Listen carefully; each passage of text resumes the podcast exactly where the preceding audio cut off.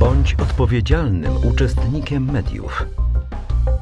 Świat i społeczeństwo zmienia się na naszych oczach w tempie zawrotnym, a współczesny człowiek żyje pod potężną presją mediów. Jak przygotować się do świadomego, krytycznego i wartościującego odbioru oraz współtworzenia dzisiejszych mediów? Pomoże nam w tym doktor habilitowana Katarzyna Drąg, dyrektor Instytutu Dziennikarstwa, Mediów i Komunikacji Społecznej na Uniwersytecie Papieskim Jana Pawła II w Krakowie. Bądź panem medialnych narzędzi. To człowiek jest panem mediów, a nie ich niewolnikiem.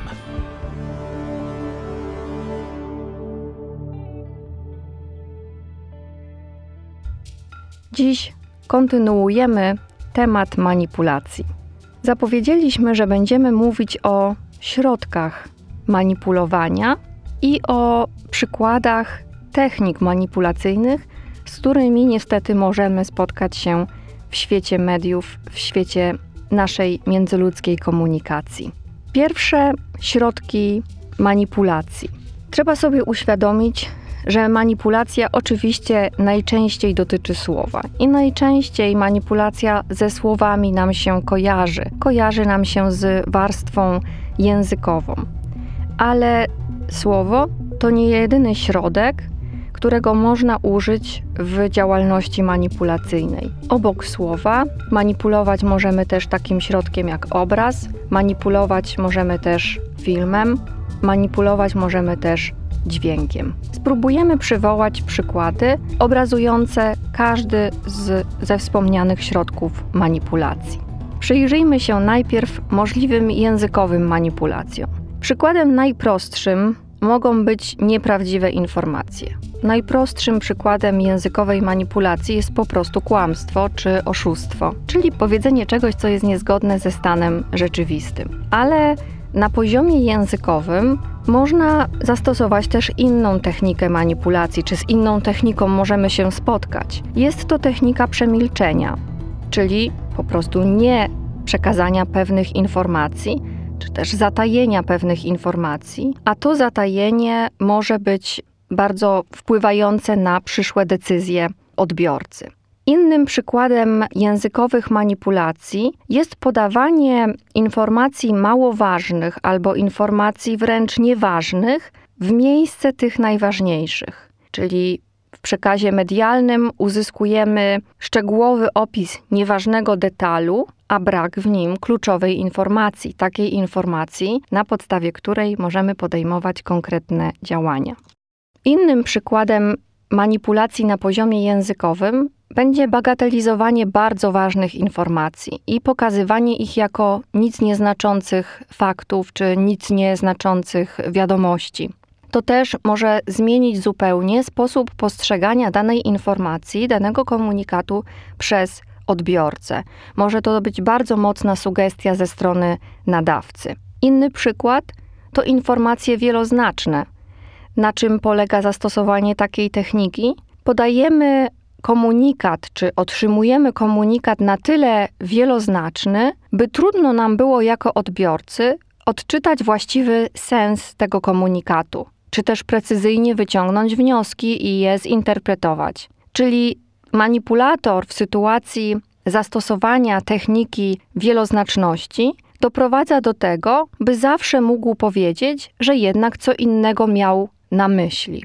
Często zdarza się, że mamy do czynienia z informacjami celowo przygotowanymi na okazję konkretnego planu manipulacji. Na przykład, kiedy mamy do czynienia z wymyśloną opowieścią. Przykładem, jaki możemy podać, jest choćby jakaś wymyślona opowieść o czyimś cierpieniu i prośba o składanie pieniędzy na jakiś konkretny cel, co niekiedy okazuje się zupełnie wymyśloną przez kogoś fantazją, polegającą na tym, by skłonić odbiorców w tym przypadku do zbiórki pieniędzy. To bardzo perfidna gra, bo wymyślanie celowo przygotowanych informacji w ramach manipulacji, wymyślanie całej opowieści, całej narracji może skutkować tym, że następnym razem nie będziemy chcieli pomagać, że odbiorca, który będzie dotknięty taką manipulacją, takim oszustwem, zamknie się, idąc za przykładem, który podaliśmy, na pomaganie w ogóle. Zdarza się też, że mamy do czynienia z takimi informacjami, z takimi wiadomościami, z takimi manipulacjami językowymi, które polegają na tym, że ktoś uwypukla tylko fragment informacji, ale robi to w taki sposób, że zmienia to sens całości, czyli zwraca uwagę tylko na pewien aspekt wiadomości, zmieniając i świadomie modyfikując sens, który ta wiadomość miała w całości. Polem do manipulacji są też informacje przekazywane w bardzo dużych ilościach, co, jak wiemy, uniemożliwia nam właściwą percepcję i, i selekcję. I zdarza się, że ktoś, kto chce manipulować, przekazuje tak dużo informacji jednocześnie, robi to celowo, tylko po to, żeby zdezorientować odbiorcę, a ta dezorientacja, ten stan dezorientacji odbiorcy, to jest stan bardzo pożądany przez manipulującego. Powoduje ktoś specjalnie i celowo zalew informacji, żeby utrudnić odbiorcy próbę odpowiedzi na pytanie, co jest ważne, co jest wartościowe, co jest kluczowe. Zdarza się, że na poziomie językowym stosowana jest w manipulacji technika hiperboli, czyli polegająca na tym technika, żeby nadawać, wyolbrzymiać, nadawać większą rangę danej informacji, danemu sformułowaniu na różne sposoby. Można powtarzać coś e, hiperbolizując, można etykietować dane informacje w taki sposób, że te epitety, te określenia powodują, że coś wydaje się nam szczególnie duże, szczególnie ważne, szczególnie e, znaczące. To tylko przykłady manipulacji językowych w takim szerokim sensie, bo w sensie węższym manipulacje językowe będą dotyczyły używania konkretnych struktur składniowych, konkretnej gramatyki, wplatania konkretnych epitetów, ale też specyficznej mowy ciała czy tonu głosu, czyli całej sfery komunikowania niewerbalnego.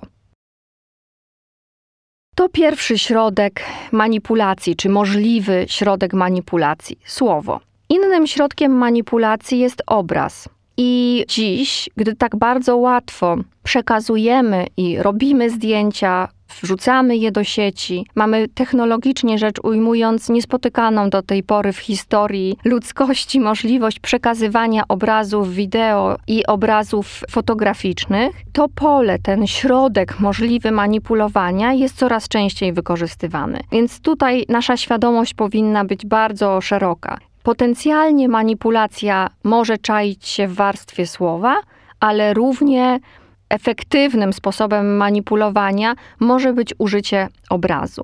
W jaki sposób? Każdy z nas wie, że wystarczy odpowiednio skadrować zdjęcie, by na przykład sprawić wrażenie, że jakieś wydarzenie skupiło cały tłum, a było tam zaledwie kilka osób. Możemy kogoś ze zdjęcia wyciąć, możemy do zdjęcia kogoś dodać, możemy w specyficzny sposób zdjęcie wykadrować, zrobić odpowiednie ujęcie, które będzie dla obiektu pokazanego na fotografii bardzo korzystne albo wyjątkowo niekorzystne, w zależności od intencji osoby, która chce zmanipulować ten obraz. Obraz wykorzystywany jest także coraz częściej w infografice. Mamy w przekazach medialnych olbrzymie ilości infografiki. Na przykład w sondażach pokazywane są słupki, pokazywane są proporcje, pokazywane są wykresy. Tu wszędzie jest pewne pole do manipulowania odbiorcą i powinniśmy być tego świadomi. Czyli jest to jakiś potencjalny środek manipulacji. Mówiąc krótko, to, że widzę zdjęcie i widzę coś na zdjęciu, nie oznacza, że to, co tam jest pokazane, jest na pewno prawdą. Wystarczy wyciąć jakiś detal, wystarczy właściwie skadrować zdjęcie i na przykład to, co jest, będzie interpretowane jako agresywną walką dwóch osób w zbliżeniu, może być pokazaniem zawodów sportowych, jeżeli w tle y, pojawi się sędzia, jeżeli w tle pojawią się kibice zupełnie zmieni to interpretację tego zdjęcia, a może to być zdjęcie wykonane w tym samym miejscu, dotyczące tych samych obiektów, tych samych osób. Więc tutaj trzeba być uważnym. Jeżeli mówimy o środku, potencjalnym środku manipulacji o obrazie, to musimy powiedzieć też o filmie. Dziś już sposób montażu, ukazywanie detalu, wykorzystanie szerokiego planu, to wszystko daje olbrzymie możliwości manipulacyjne. Już mamy takie możliwości techniczne, będziemy o tym jeszcze mówić w naszej audycji, że stosowane są niestety takie deepfake'i, czyli takie preparowane materiały, które sprawiają wrażenie, że są faktycznym nagraniem faktycznych wydarzeń, a są tak naprawdę spreparowanymi materiałami wideo. Pojawiają się już od kilku lat, funkcjonują specjalne aplikacje, na przykład Fake App, które po prostu dają możliwość przy użyciu określonej ilości zdjęć spreparowania materiału wideo, który no, będzie wydawał się nam stuprocentowo wiarygodny. Stąd ta potrzeba, coraz większa potrzeba rozwijania kompetencji informacyjnych. Będziemy o tym jeszcze mówić, jak próbować zabezpieczyć się przed takim trochę może bezmyślnym czy łatwowiernym spoglądaniem na to, co jest fotografią i na to, co jest materiałem wideo. Dodatkowym problemem, jeżeli chodzi o y, filmy, jest zazwyczaj krótki czas ich prezentacji, co nam jako odbiorcom, na przykład w przypadku materiałów telewizyjnych, utrudnia taką szczegółową, krytyczną interpretację, bo nie możemy po prostu tego materiału zatrzymać, nie możemy w tym przypadku się nad nim głęboko zastanowić. Warto też zwrócić uwagę na dźwięk jako środek manipulowania. Dźwięk w takim sensie pozasłownym, czyli na przykład e, podkład muzyczny. Na poziomie dźwięku mamy do czynienia z różną możliwością manipulacji materiałem audio. Z jednej strony takim jak wycinanie poszczególnych zdań, słów, kompilowanie treści z czyichś wypowiedzi, kompilowanie takich treści, które mają zupełnie inne znaczenie i sens, ale także na poziomie środka, jakim jest dźwięk, poza słowem można wykorzystywać podkład muzyczny, na przykład podkład muzyczny wzbudzający grozę, podkład muzyczny nadający zabawowy ton danemu materiałowi i danemu przekazowi. Prosta sprawa, ale bardzo silnie oddziałująca na nas jako odbiorców. Tutaj potrzebne jest zastanowienie, czy ten podkład muzyczny budujący określoną atmosferę jest właściwy do tej treści, czy może jest dostosowany w taki sposób, żeby zmienić nasze nastawienie do przekazu, który niesie zupełnie inny sens. Najczęściej mamy przecież dzisiaj do czynienia z przekazami medialnymi, które łączą słowo, obraz w sensie fotografii i materiał wideo to jest nasza codzienność w sieci, czyli wszystkie środki naszego komunikowania są dostępne i jesteśmy odbiorcami słowa, obrazu, materiału wideo, ale jesteśmy też, czy możemy się stać w bardzo łatwy sposób nadawcami masowymi w sieci słowa, obrazu, materiału wideo. I jeśli myślimy o formach manipulacji w mediach, powinniśmy pamiętać, że zazwyczaj autorzy manipulacji użyją wielokanałowych środków wpływu. To znaczy, użyją zarówno tego środka na poziomie językowym, na poziomie obrazu, na poziomie materiału wideo. To, że widzę zdjęcie, nie oznacza tego, że wyinterpretuję patrząc na nie odzwierciedlenie tego, co faktycznie się wydarzyło.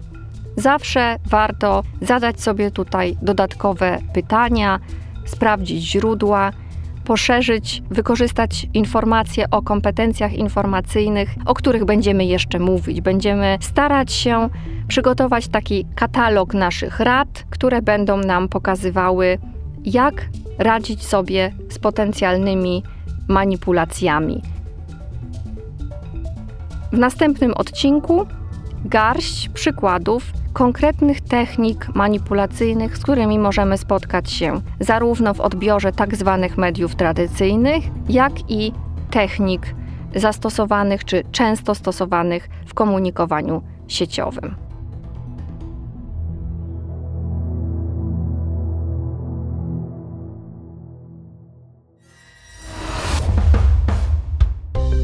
Audycja powstała przy współpracy z Instytutem Dziennikarstwa, Mediów i Komunikacji Społecznej na Uniwersytecie Papieskim Jana Pawła II w Krakowie.